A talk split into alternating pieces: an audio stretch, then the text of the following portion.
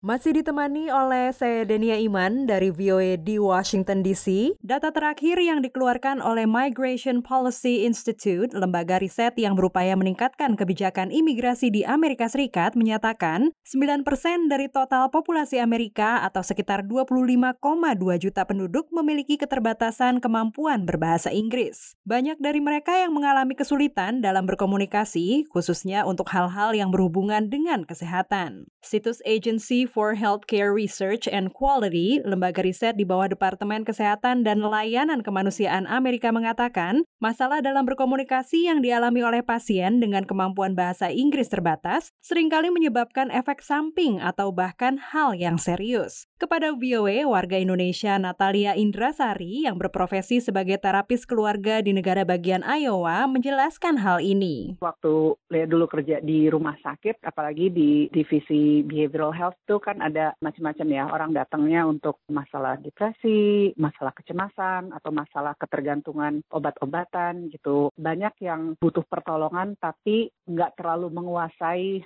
bahasa Inggris jadi susah untuk menceritakan apa yang dia alamin gitu. Jika dihadapkan pada situasi seperti ini, tenaga kesehatan di Amerika Serikat wajib menawarkan bantuan penerjemah medis secara gratis, khususnya jika bahasa Inggris bukan bahasa ibu pasien. Kita wajib sebagai provider untuk memberikan bantuan gitu dengan menghubungkan mereka dengan jasa medical interpreter. Warga Indonesia Harchandiana Rubianto di Washington DC pernah mendapatkan layanan jasa penerjemah medis. Saya memakai jasa penerjemah medis karena pada waktu itu saya sakit dan saya tidak bisa kerja full time sehingga pemerintah menawarkan asuransi untuk mengcover biaya rumah sakit saya sehingga pada saat ada interview dari government, saya memerlukan penerjemah supaya saya tidak salah dalam menjawab juga menerangkan istilah-istilah medis pada saat itu. Sandra Kosasi yang tinggal di Pasadena, California adalah penerjemah medis bahasa Indonesia yang sudah menjalani profesi ini selama kurang lebih tiga tahun. Sandra biasa menerima panggilan baik melalui telepon,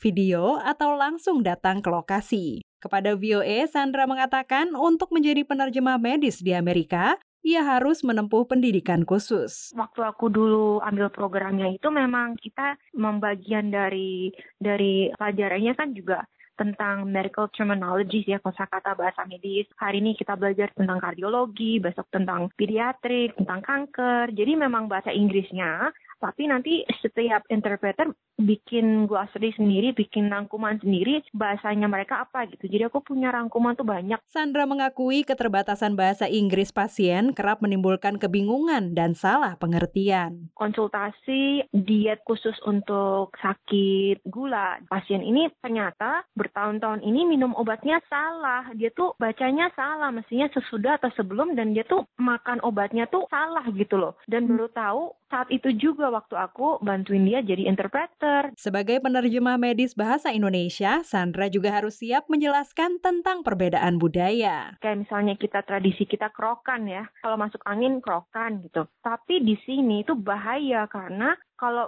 dokter lihat itu ada bekas-bekas di punggung, misalnya ini di anak, takutnya mereka kira itu child abuse. Jadi mereka akan panggil social worker, ini ini. Tapi kalau aku di situ, aku kan mengerti situasinya, aku bisa menjadi kependamai gitu. Bukan, ini kerokan, kerokan itu teknik begini-begini. Aku bisa menjelaskan gitu. Jadi jangan sampai ada kesalahpahaman, apalagi kalau orang tuanya tidak bisa menjelaskan bahasa Inggris secara benar gitu loh. Bagi Sandra, salah satu tantangan menjadi penerjemah medis adalah harus bisa mengendalikan perasaan ketika di dihadapi situasi yang menyedihkan. Ini kan dunia medis ya banyak hal-hal yang menyedihkan yang benar-benar yang kalau kamu tuh sensitif tuh ikut terhanyut gitu ya pengen nangis juga tapi kan aku nggak boleh ya jadi aku mesti benar-benar harus harus netral dan nggak bisa terhanyut situasi dan dukanya tuh apalagi sekarang zaman covid ya jujur aku banyak telepon dari rumah sakit pasien-pasien covid Indonesia dan itu benar-benar sedih banget gitu loh karena mungkin situasinya banyak yang kritis ya mungkin aku mikir wah siapa tahu aku tuh suara terakhir yang mereka dengar sebelum mereka meninggal gitu loh. Sandra selalu berusaha untuk tetap tenang dan menjaga emosinya saat mendampingi pasien. Biasa mereka tuh seneng banget begitu aku bantuin kita terus sudah selesai itu misalnya kita di parking lot gitu ya kita mau say goodbye itu mereka tuh ya, terima kasih terima kasih aku udah ditolong tolong. Kalau enggak aku tuh bener-bener bingung. Walau mungkin hanya sekali bertemu dan berkomunikasi, pertolongan Sandra telah melegakan hati ratusan pasien dan keluarga mereka.